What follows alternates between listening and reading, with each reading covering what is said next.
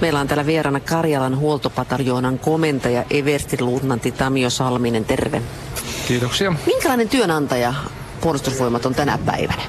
Kyllä mun mielestä puolustusvoimat on aivan huipputyönantaja, että täällä varsinkin niin mun pataljoonasta, niin sä saat ammatin, kun tuut tänne palvelukseen ja palvelet hyvin ja sitten aikanaan kotiudut, niin voit mennä suoraan töihin. No entäs, minkälainen ura sulla on ollut armeijassa, että sä oot tähän päätynyt?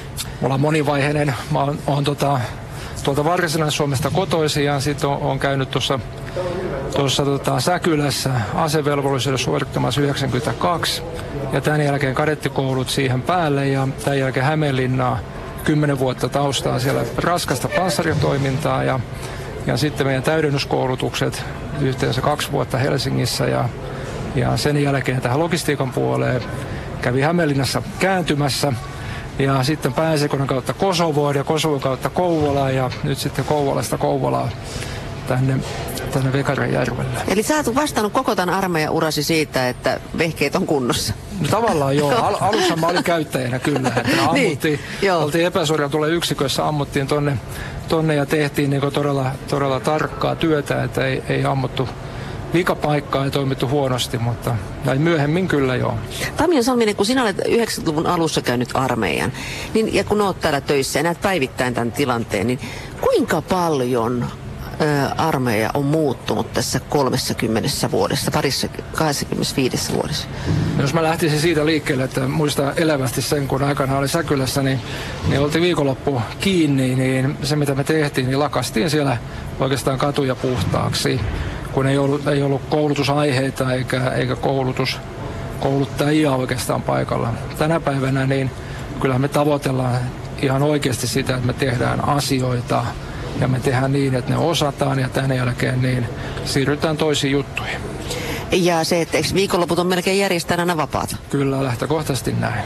Et sekin on jo niin kuin sellainen iso muutos. Se et, on iso. Et kun monihan muistelee niitä, mistä se muuten johtuu, että niitä omia inttiaikoja aina niin kiva sitten muistella jälkikäteen? No se aika monella on se tausta, että on käynyt puolustusvoimissa niin, niin. se asevelvollisuuden suorittamassa ja siitä on monia onhan meillä toki paikallisia kulttuurieroja niissä, että miten sä teet jossain Säkylässä tai Hämeenlinnassa tai täällä tai Kajaanissa, niin totta kai. Mm, Sitten niitä millaisia? Mietitään. Millaisia eroja? No siinä on varmaan maakunnallisia ihan, että ihmiset on Kainuussa vähän toisenlaisia, niin kuin aikanaan tutustuin, kun oli lukiossa siellä siellä Sotkamossa, niin tutustu siihen toimintaan ja sitten tietysti tuo Säkylässä satakuntalaisesti on, on toisenlaisia. Kyllä ihmisissä on eroja. Niin, ja onhan se, jos siis ajatellaan sitä ä, asepalvelukseen menoa, niin onhan siinä aika iso tämmöinen kulttuurishokki monelle siinä, että aikaisemmin on oltu hyvin tämmöisessä niin kuin tutussa ympäristössä, ehkä vielä asutaan kotona tai muuta, ja päätetään itse asioista. Ja sitten mm. tullaankin paikkaan, jossa tietysti kaikista helpoimmalla pääsee sillä tavalla, että ei niin kuin hirveästi tavallaan pyri vaikuttamaan asioihin millään tavalla, vaan menee mukana ja lähtee suorittamaan asioita, niin siinä on aika iso muutos. Et ehkä tämä kulttuurisokki on sitten se, josta tavallaan moni niin kuin saa sitten sen ponnen siihen tulevaisuuteen, että et, et tulipa käytyä ja tämä oli niin kuin hieno kokemus ja, tai kokemus niin kuin joka tapauksessa, että sitten muistellaan jälkikäteen ja ollaan niin kuin ylpeitä siitä, että se on tullut käytyä. Kyllä on samaa mieltä, että, että jos mietitään meidän niin kuin nuoria, mitkä on niin kuin todella hyvin menestyviä, niin hän on, on niin opetettu tekemään päätöksiä jo ala-asteella. Siellä tehdään jo valintoja, että mitä mä haluan opiskella ja mitä mä haluan ja onko tästä hyötyä mun tulevaisuuteen. Ja sitten tämmöinen ihminen tulee tänne meille, niin se on luonnollista, että tavallaan osa tekee päätöksiä, osa ehkä sitten pyrkii menemään just sieltä, mistä se on, koska ehkä vähän harrastaa tehdä niitä päätöksiä täällä, mm. koska me ollaan aika lailla toinen kuin se koulumaailma.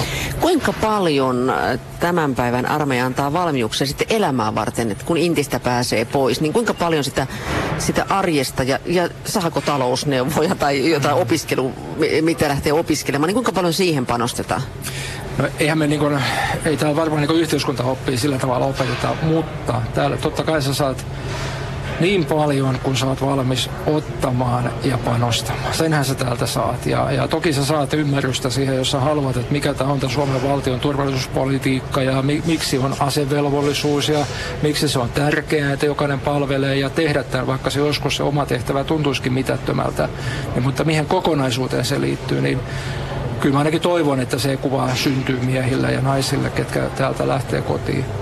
Miten olet, nähnyt monta varusmiestä, siis varusmiestä ja naista tässä vuosikymmenien varrella, niin miten se ihminen muuttuu tämän, jos, jos olet seurannut joitakin ihmisiä, niin miten he muuttuvat?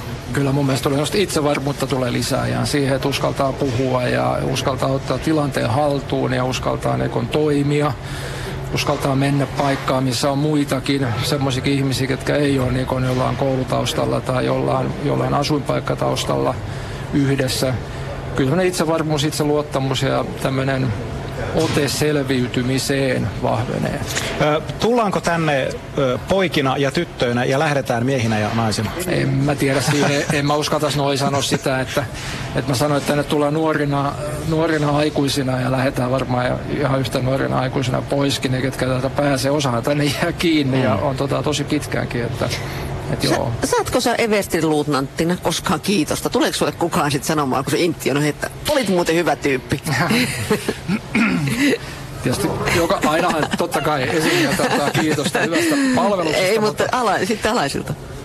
Joo, eihän me, siis meidän kulttuuri varmaan kuuluu se, että, että jos annat jotain hyvää palautetta, niin kyllä vähän katsotaan ihmeellisenä ja pidetään ehkä vähän ihmeellisenä. Mä oon koettanut itse toimia vähän toisella tapaa ja annan alas ja ylös sitä palautetta, vaikka sitä edes pyydetä. Mm.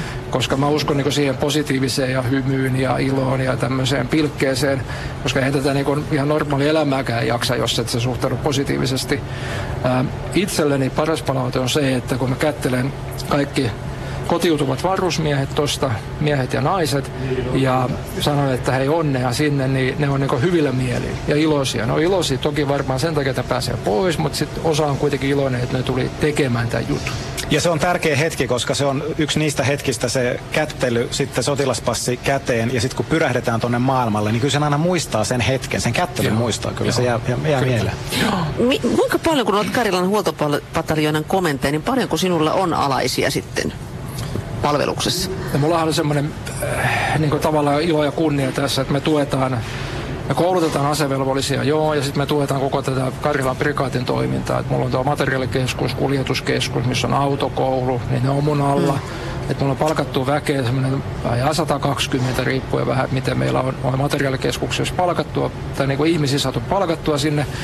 Mutta asevelvollisia on ihan minimissä, taitaa olla 200 sitten lähemmäksi 500 koska meillä on huollon kursseille, tulee paljon ihmisiä muualtakin Tikkakoskelta ja tulee Lappeenrannasta ja, ja eri paikoista, niin se aina kasvaa sitä. Kuinka, millainen motivaattori on se, että armeijassa voi suorittaa sen rekkakortin, autokoulukortin vielä, niin onko se jonkinlainen, että haetaanko sen takia tänne nimenomaan tähän joo. yksikköön? Se on aika jännä kysymys sellainen, että niin mun pataljonaan ää, tulee aika paljon näitä. Sanotaanko näin, että meidän niin autokoulun kurssit täyttyy, kun se pysyt kukaan halukas, sen kädet nousee pystyyn ja se on niin sillä täynnä. Onko se helpoin duuni siis armeijassa? Saadaan lämpöisessä autossa, kun muut on mettässä ja kuljetella niitä. Ei, kyllä mä uskon, että kuljettajan tehtävä ei ole mikään maailman helpoin. Se ei. ehkä täällä näyttäytyy sillä tavalla, että se on vähän helpompi, että se on aika itsenäinen, sä pysyt aika itsenäisesti sen toimimaan ja sitten se on tehtävänä semmoinen, että aika harvalla on kompetenssi sanoa sulle mitään siinä. Eli se on, se on varmaan näin. Mutta kyllä mä sanoisin näin, että mun miehet ja naiset, niin ne, ne on ymmärtänyt sen, että se on tuhansia euroja se hyöty, mikä sä saat ihan oikeasti, kun käyt. Ja sen lisäksi vielä, että, että kun sä oot vähän tai muutama päivä kotiutumiseen, niin me järjestetään tämmöinen infotilaisuus, missä on muun muassa työnantajia sitten heti rekrytoimassa.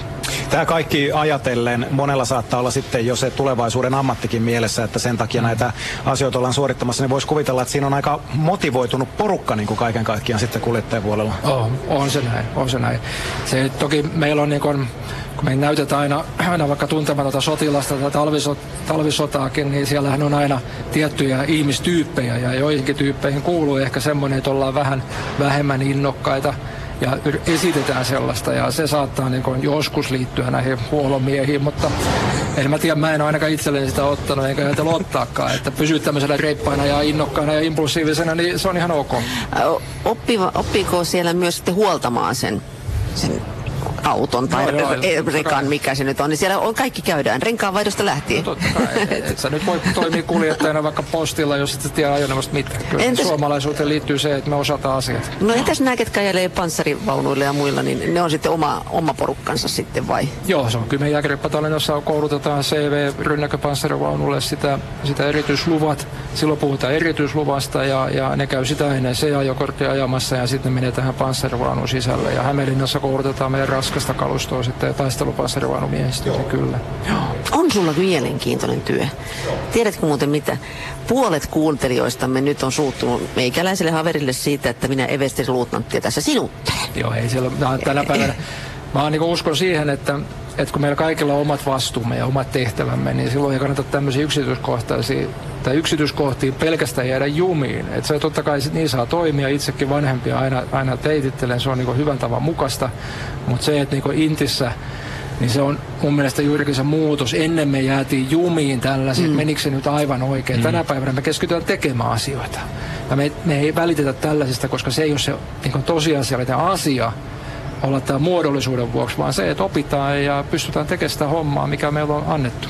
Tämä loppuu vielä everstiluutnantti Tamio Salminen. Mitä armeija on sinulle antanut henkilökohtaisesti? Kyllähän to, mä joudun tota, aina aika ajoin miettimään, että, että mikä tekee musta ammattisotilaan, kun en mä sitä kiellä, että, että kyllähän meitä vähän niin kuin jokaista ihmistä luokitellaan ja varmaan media-ihmiset on jonkinlaisia ja sotilaat on jonkinlaisia, mutta kyllä olen itse tullut siihen tulokseen, että se on se meidän työympäristö, työkaverit, kenen kanssa tätä hommaa tehdään ja se on semmoinen henki, mikä täällä on. Se on yh- yhteenkuuluvuuden ja yhdessä tekemisen, niin kuin ihan aidosti voi todeta, niin se pitää kyllä täällä.